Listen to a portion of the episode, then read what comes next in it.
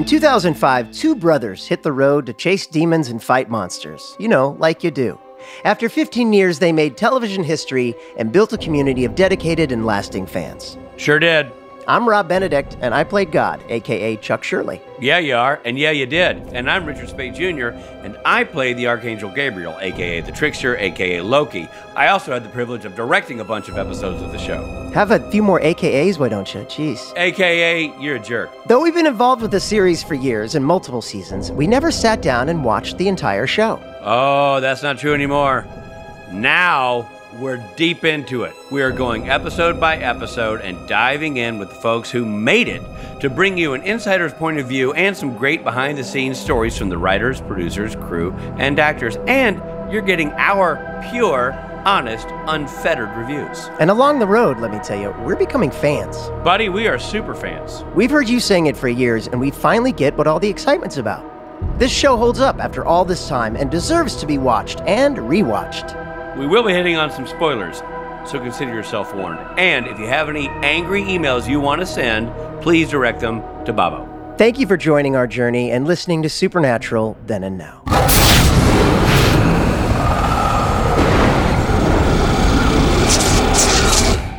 Hey, everybody, it's Rob Benedict, And Richard Speight Jr. and we're on season four, episode 11 Family Remains. Family Remains. I mean that that's an ominous title because I know it's any of the show you might go, oh, that's the family stuck around. Yeah, they stay back. Yeah. You know, that's not what it means. No, we're talking body parts. Yeah, we are.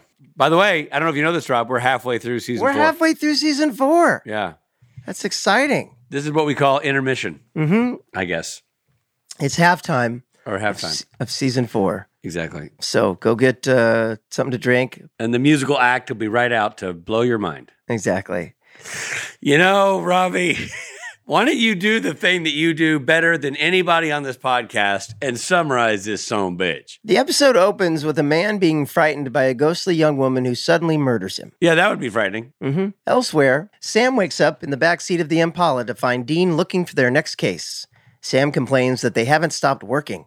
Dean says he has just the case about a man who was murdered in his locked home. You know, Sam's a complainer. Yeah, well, maybe.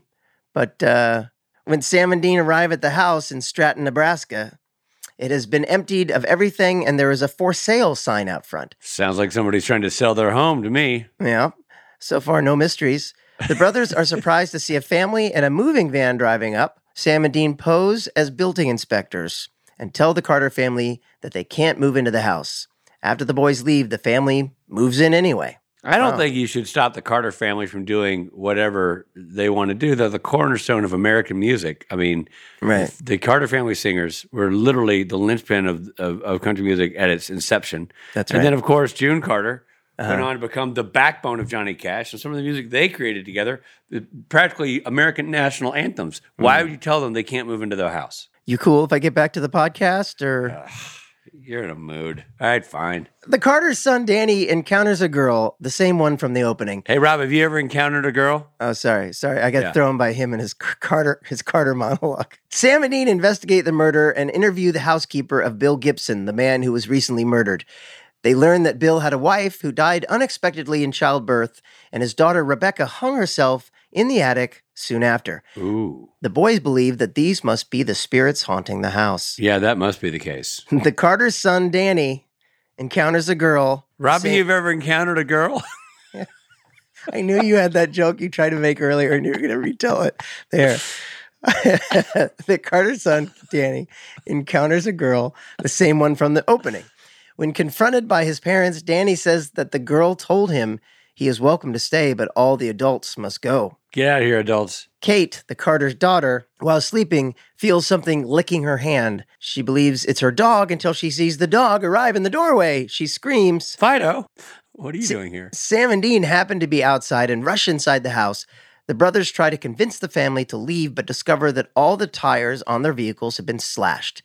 Even all the weapons in the Impala are gone. Oh, man. Oh, that would drive me crazy. Right? Yeah. They head inside the house and take refuge in a circle of salt, believing that they are being attacked by a ghost. However, the girl from the w- inside the wall walks through the salt ring and attacks the brothers, proving that she is not a ghost, but just a really dirty, pale person.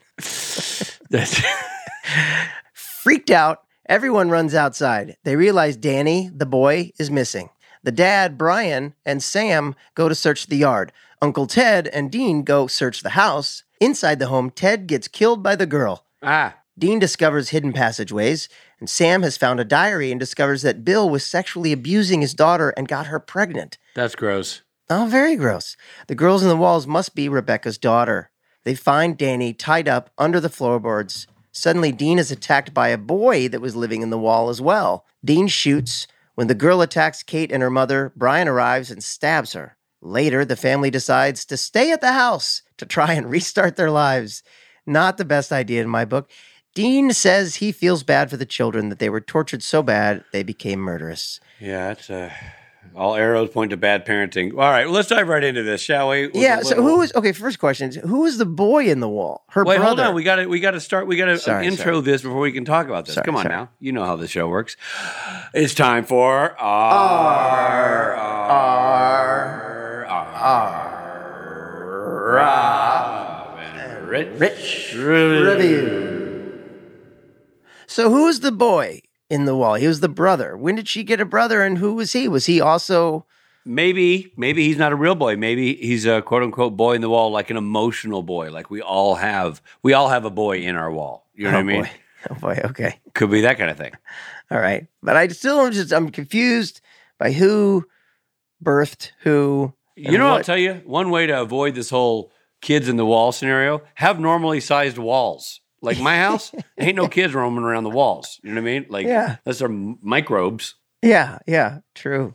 Or a squirrel. Sometimes I'll get a squirrel in the attic. Yeah, I I mean, I'll give you the squirrel, the occasional rodent, but there's not a lot of children No. running along the No. walls because the walls are normal wall thickness. No. You know? Yeah. And this poor family, this poor family, it's had horrible things happen to them. Their oldest son was killed uh, in an accident, I think, car accident. Yeah.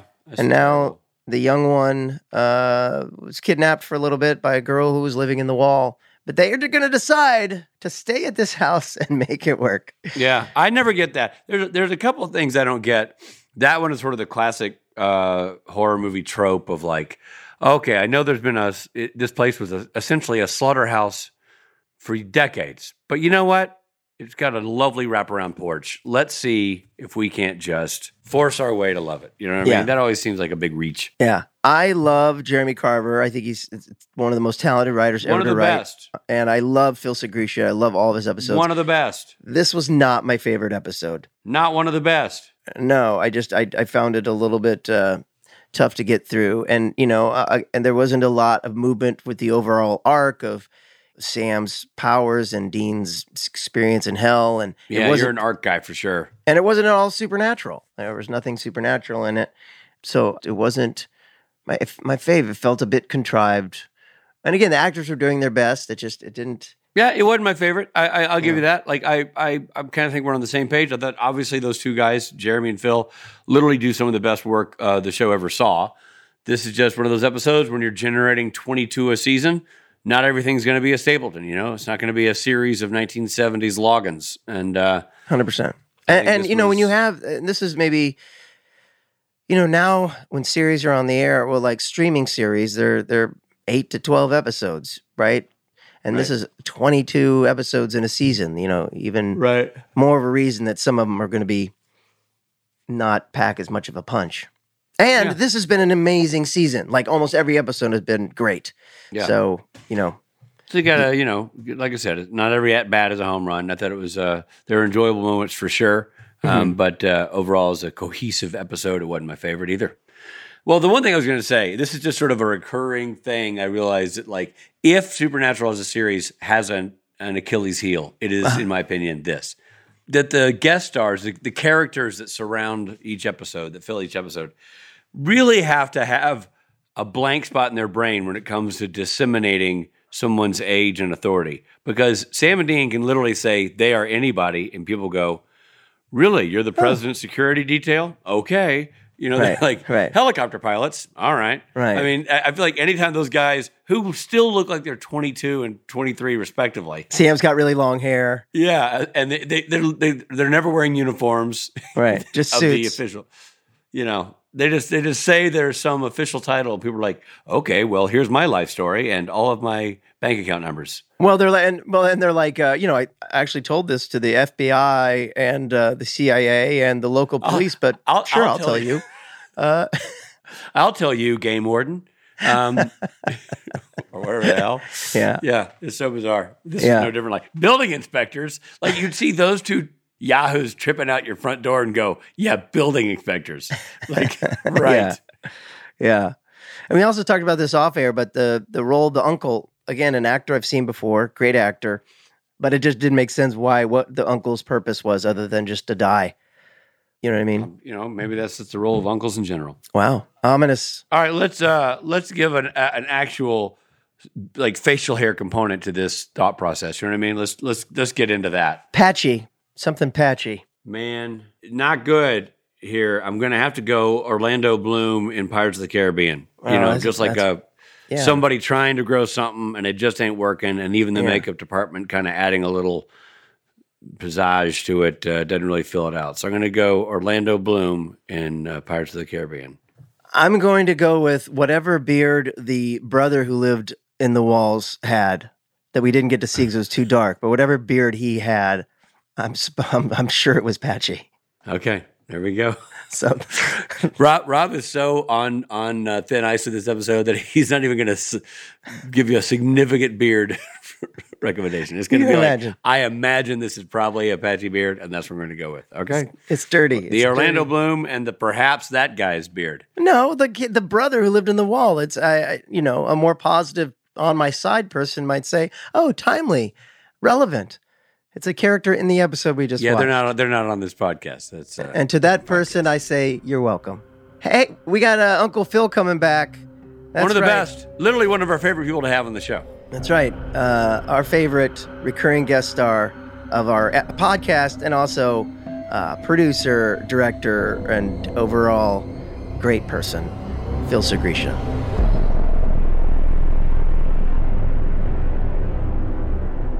Hey, Phil. What are we talking about today?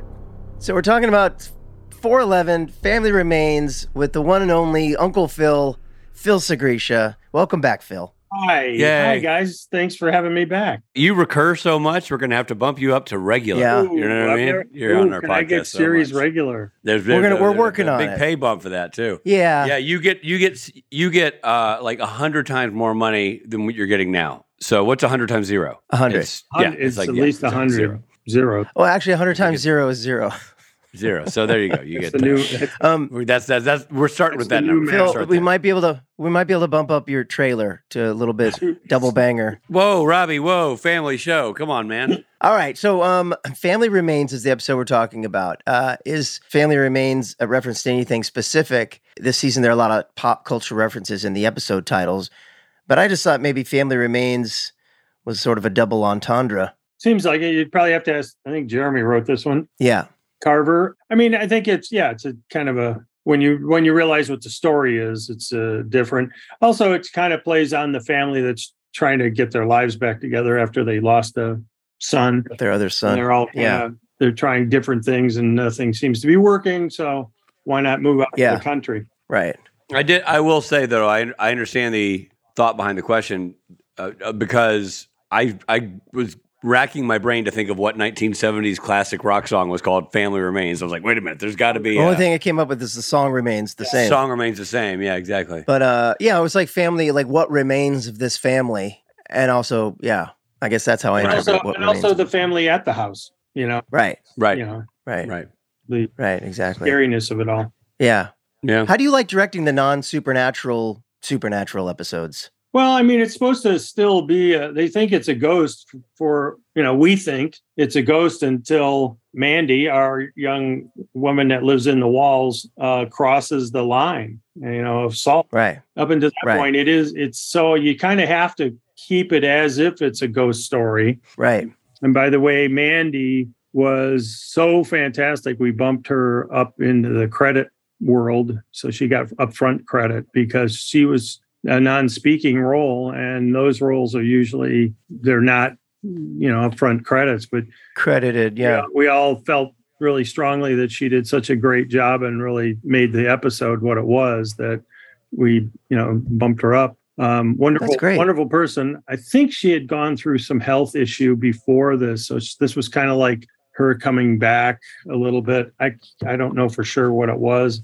I remember something. Oh, cool. I remember something like that. Anyway, but yes, And then, of course, uh, Dylan Minnette uh, went on. He's a uh, uh, works a lot. He was the lead of uh, Twelve Reasons Why, that series that was so big on Netflix. Yeah. He's- Yeah, Dylan. my Dylan son. was great. Everybody was great. I mean, it was a good cast.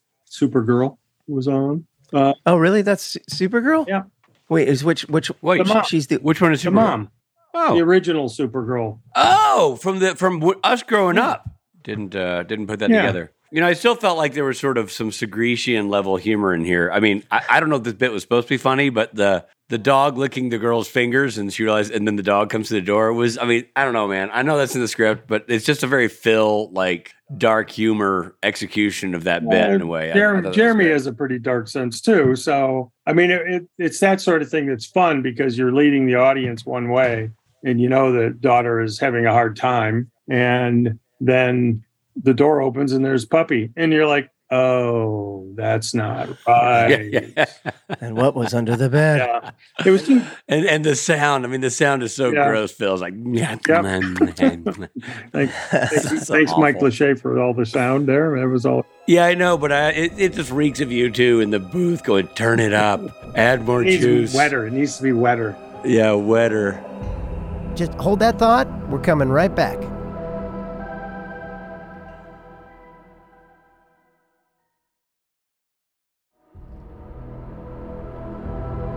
Thanks for listening, everybody. And now back to the episode.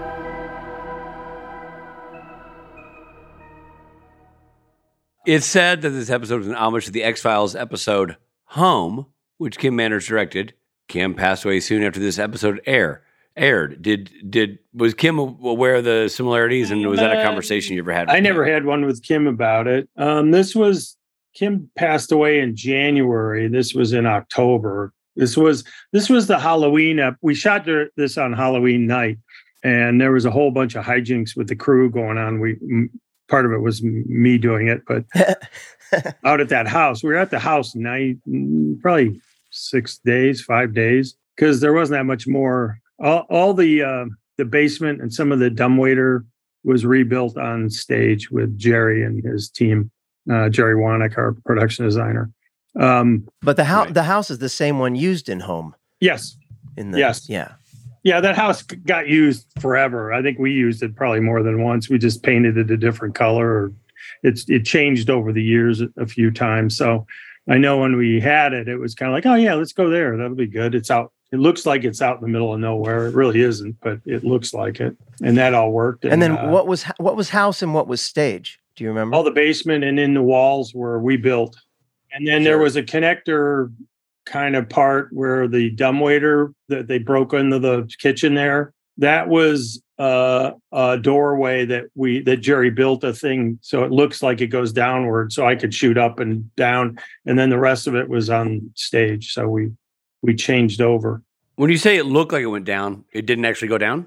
Well, because it, it it was actually a doorway that Jerry covered and made it look like a wall, and so there was an opening there, and he built in the the slats and everything that make it look like it went downward. And I could put a camera on the floor looking up, but Right. I couldn't look down. I looked down. Their point of Oh, view was I the point mean. of view was shot at the stage, looking down, because we had a, Looking at we the had floor. Gotcha. same thing. So we had pieces at location and pieces on stages. Interesting. Yeah, It make, ma- makes me appreciate that that that part of the episode even more. Well, it's one of those things where, you know, to actually find a basement like we had, it would have been smaller than what it is, even though it was really small. And a lot of people were banging their heads because this was a real low ceiling set with a dirt floor that Jerry built. I, I asked them not to make it comfortable because I wanted everybody to feel like stuff down here. You know, Jensen going through the hole in the in the floor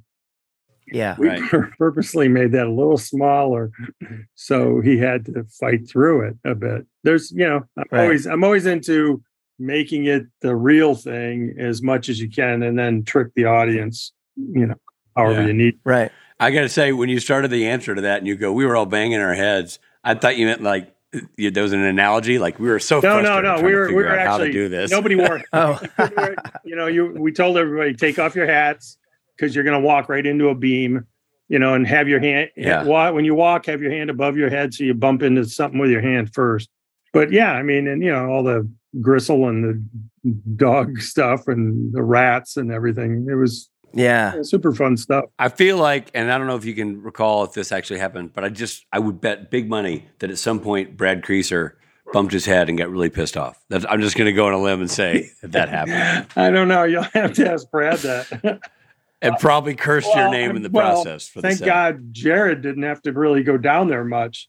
Oh my God. Yes. Uh, Jensen had to do all the work uh, underneath there. Yeah, You know, and it was open on Uh, the edges, so it was just the stage. So you know, you could go underneath and walk in and walk out pretty easily. It wasn't.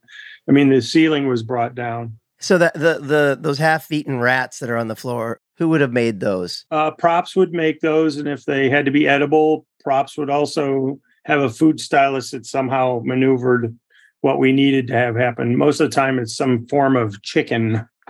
Uh, like Mm. when Mandy Wow. when Mandy takes a bite, there's usually a there's a blood pocket in there too. So when she bites it, which is out, it's all That's so gross, and it's so gross. Also, the killing of the rat, which is off camera, by the way, but like she just goes like, "Ah!" and it's just oh. Yeah, we shot we shot that. If you noticed a difference in that scene, that was shot in a completely black space. Well, it's night. It's night vision or It's, something, right? it's You a used- infrared camera that we used because I said, you know, it'd be scarier if there's you know there's no light. And Brad shot it. The only glow was in the monitor in his on his camera that he, but he couldn't see his way around. Nobody could. You couldn't go in there. We had it completely blacked off and no lights, no outside light. Because the idea was, where are they? One, two, how creepy and you know bad can we make it for this kid for Dylan? And then uh, you know, and then the girl shows up, and we kind of leaned into it. I which I found super fun to do because it's like another. It's a bit of a science project. yeah, you know, it's, it, for a split second, I thought you would switch like to film stock or something, just because it had such a grainy. It was just an infrared camera that could pick up everything that happened. So as she kind of crawls in, her heat emanates, so you see her. So Rob's heat emanates. and if you if you look at the close-ups, their eyeballs, their irises are gigantic because that's the real thing. They're trying to find the light. So Right. is that a, is that just a lens or is that a completely different camera? I believe it was a camera because we were shooting film still. Oh, trippy, of course, The whole show was still film. We didn't shift to. Right. So that is film stock. It's just a different Yeah. exposure to it, or I different. believe you know. so. I- It might have been a video camera. I can't remember. I know it was an infrared and it was super weird. Brad would come out of it going, Oh my God, I don't know what I just got, but I think I got it. You know, um, Right. it was pretty f- fun to play around with because it worked and it and it gave us what we needed, which was yeah. the freak out. Yeah. It worked. It was super gross. So we're in, we're in the middle of the season here. We're we're Sam has a big arc about leaning into his powers, and and we're finding out more about Dean's time in hell.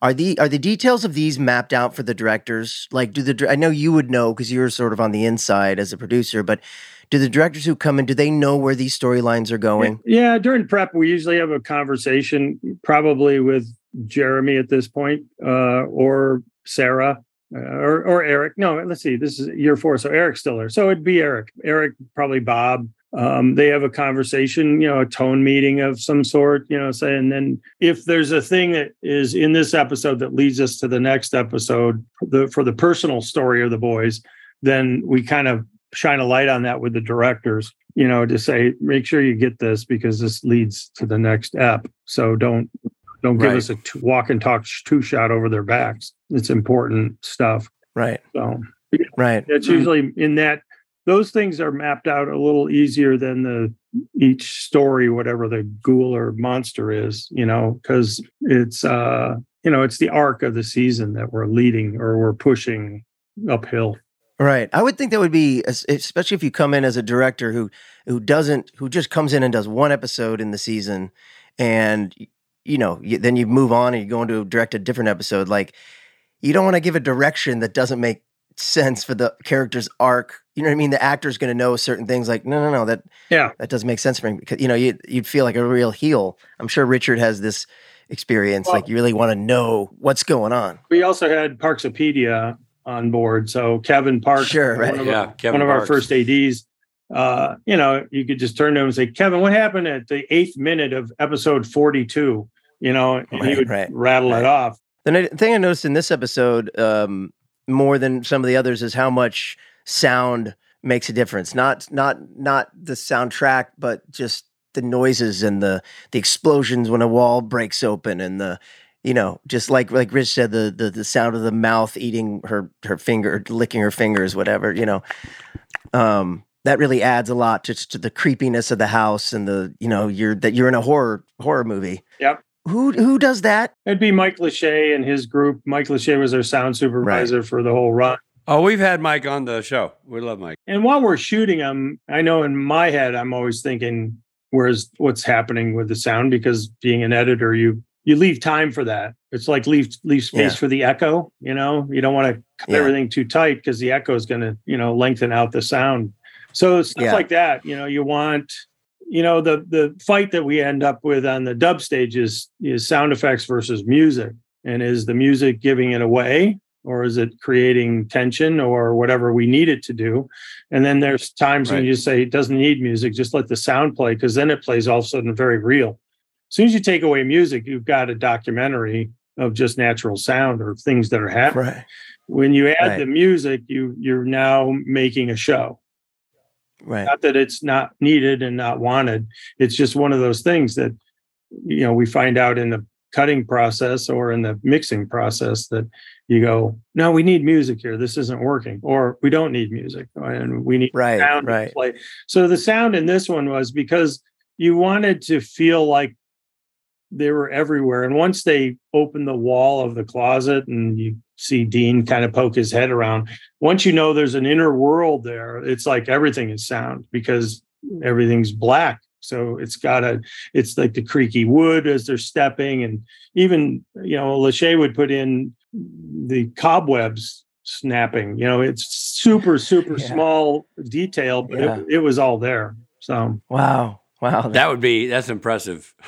now that yeah I'm sure there's a lot of sound I missed with my, you know, tinnitus, but uh, but but what I do here sounds fantastic. I think it, I think it had to do more with the drinking, probably, Rich. Really, yeah usually it Well, the combination when I drink, my tinnitus gets more pronounced. you. You know, so I, I I I watched this episode on an airplane, so I like had my you know my good headphones just on. and another so trip to Rome or something. Didn't you have one? Of, you yeah, Rob, where are you off uh, to? off to Rome or something again? No, Richard and I just did a uh, convention in Pittsburgh last weekend, and so the Rome of Pennsylvania, they Yeah. call it. Hmm. Um, it's always amazing to have Phil on. Nobody knows more about, well, everything TV related than Phil Sgriccia. Phil, thank you. Is that it? We're done. That's it, man. That's it. thanks, buddy. Thank you, buddy. Really awesome. Hey, this is Jeffrey Dean Morgan. We are going to take a quick break.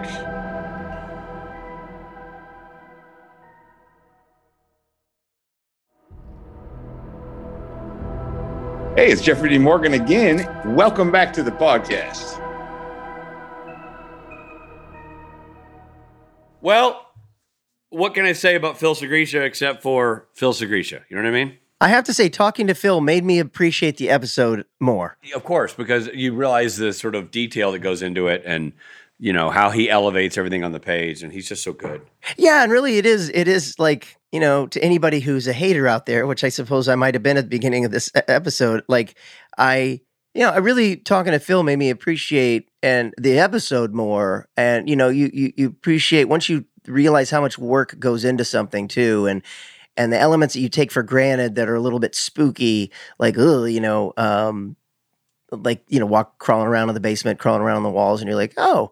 Yeah, that's right. That actually was really good, and the, it's really good the way that you did that. So Right. I don't know. Just uh, when you realize how much work goes into making the making the cake, you know what I mean? Well, I think the the real story here is that how how many uh, episodes of Supernatural are phenomenal. Like you know, there's only occasional uh, there's only the occasional episode that are ones that make us go meh. You know, Right. and then when you talk when you hear about how the sausage is made, like you say, it makes you appreciate even the ones that aren't our favorites are still impressively executed. Yeah, yeah, totally. Maybe the guy who lived in the wall who had a patchy beard, maybe it was a great beard, and I didn't know it because it wasn't it wasn't light enough out to see. Back to your beard analogy. Hey, it's time for mythology.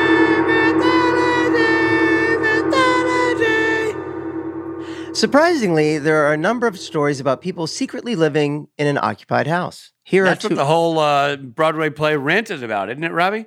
I don't think so. Okay, okay, never mind then. Here are two of our favorites. Robbie?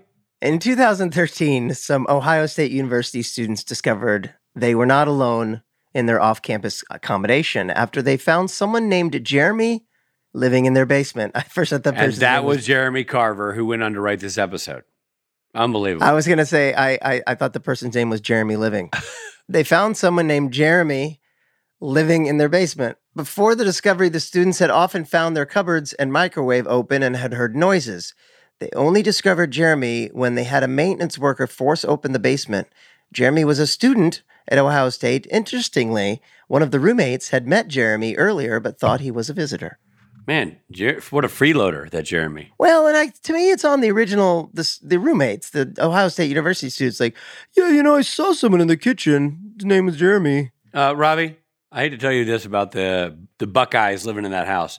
Yeah. High as kites all the time. You know what I So mean? high. They they had no idea. So, I, meanwhile, Jeremy Living was in their basement the entire time. And here's story number two. Robbie? In 2008, a 57 year old man discovered that food from his fridge was often missing. He suspected someone was breaking into his house, so he installed security cameras in the kitchen. While away, he received a video of a ratty looking woman, oh, that's a little judgy, taking food from the fridge. He called the police, believing it was a break in. When the police arrived, they found the house locked up from the inside. They forced entry into the home and found no signs of burglary. The police searched the house. They checked a shelf above a closet and found a 58 year old woman curled up in a ball. Apparently, she had been living in the closet for nearly a year. Holy smokes. Wow. It's a long time It's a long time. to be curled up in a ball. Oh, man. Yeah. Wow. But, you know, the good news is that she was about the same age as the man who was living there. So maybe they could have, uh, they could get together, have a date. Perhaps romance ensued. If Hollywood gets their mitts on this one, it'll be a rom com hit next fall. Right? The woman in the closet. Curled up in a ball. Ladies and gentlemen, now it's time for.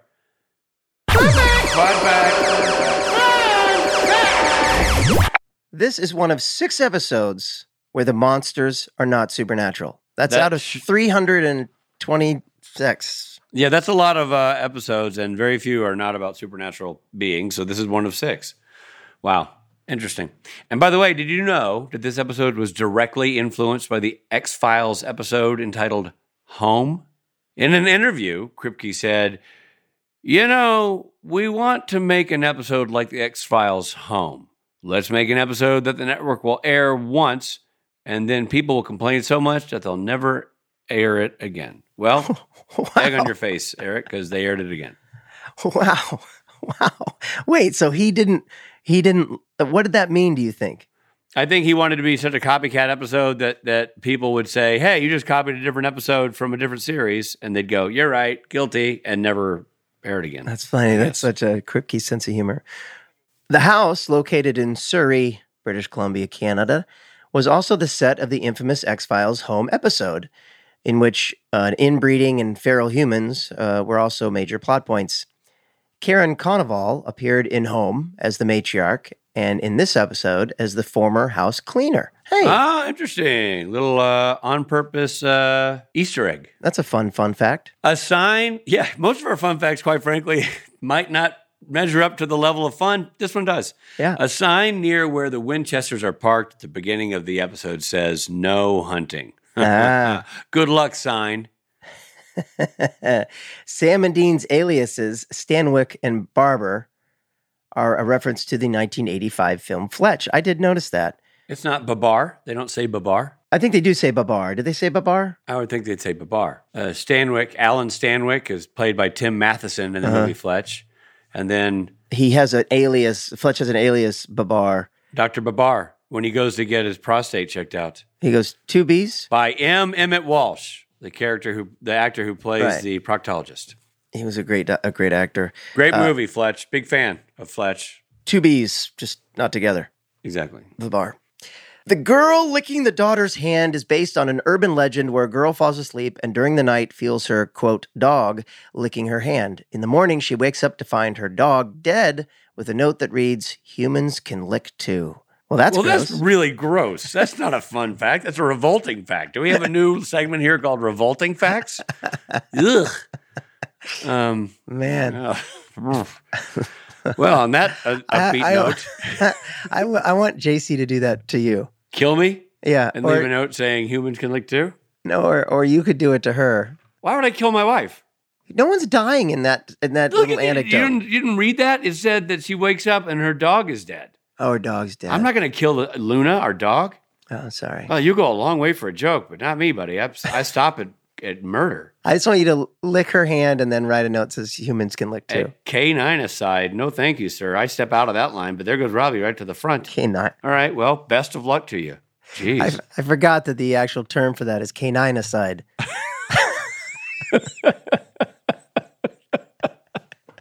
well, now you learned something, didn't you? a reminder.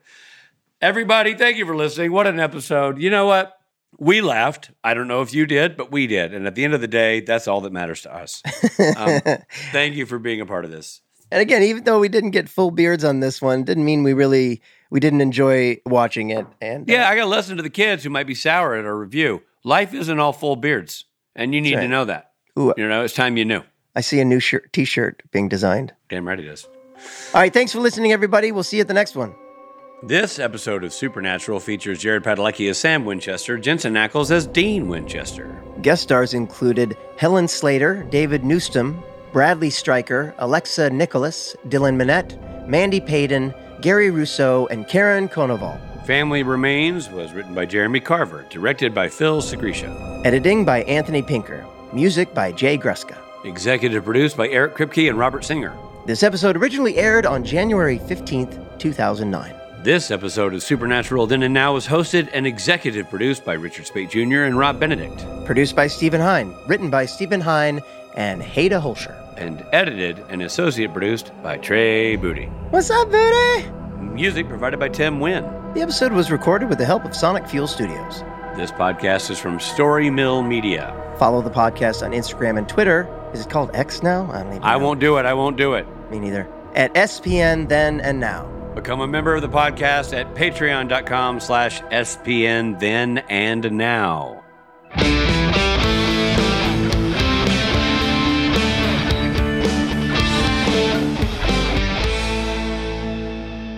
And here's story number two. Robbie? In 2008, What are you, what are you laughing at? because he always throw to me to, to do the talking. Story Mill Media.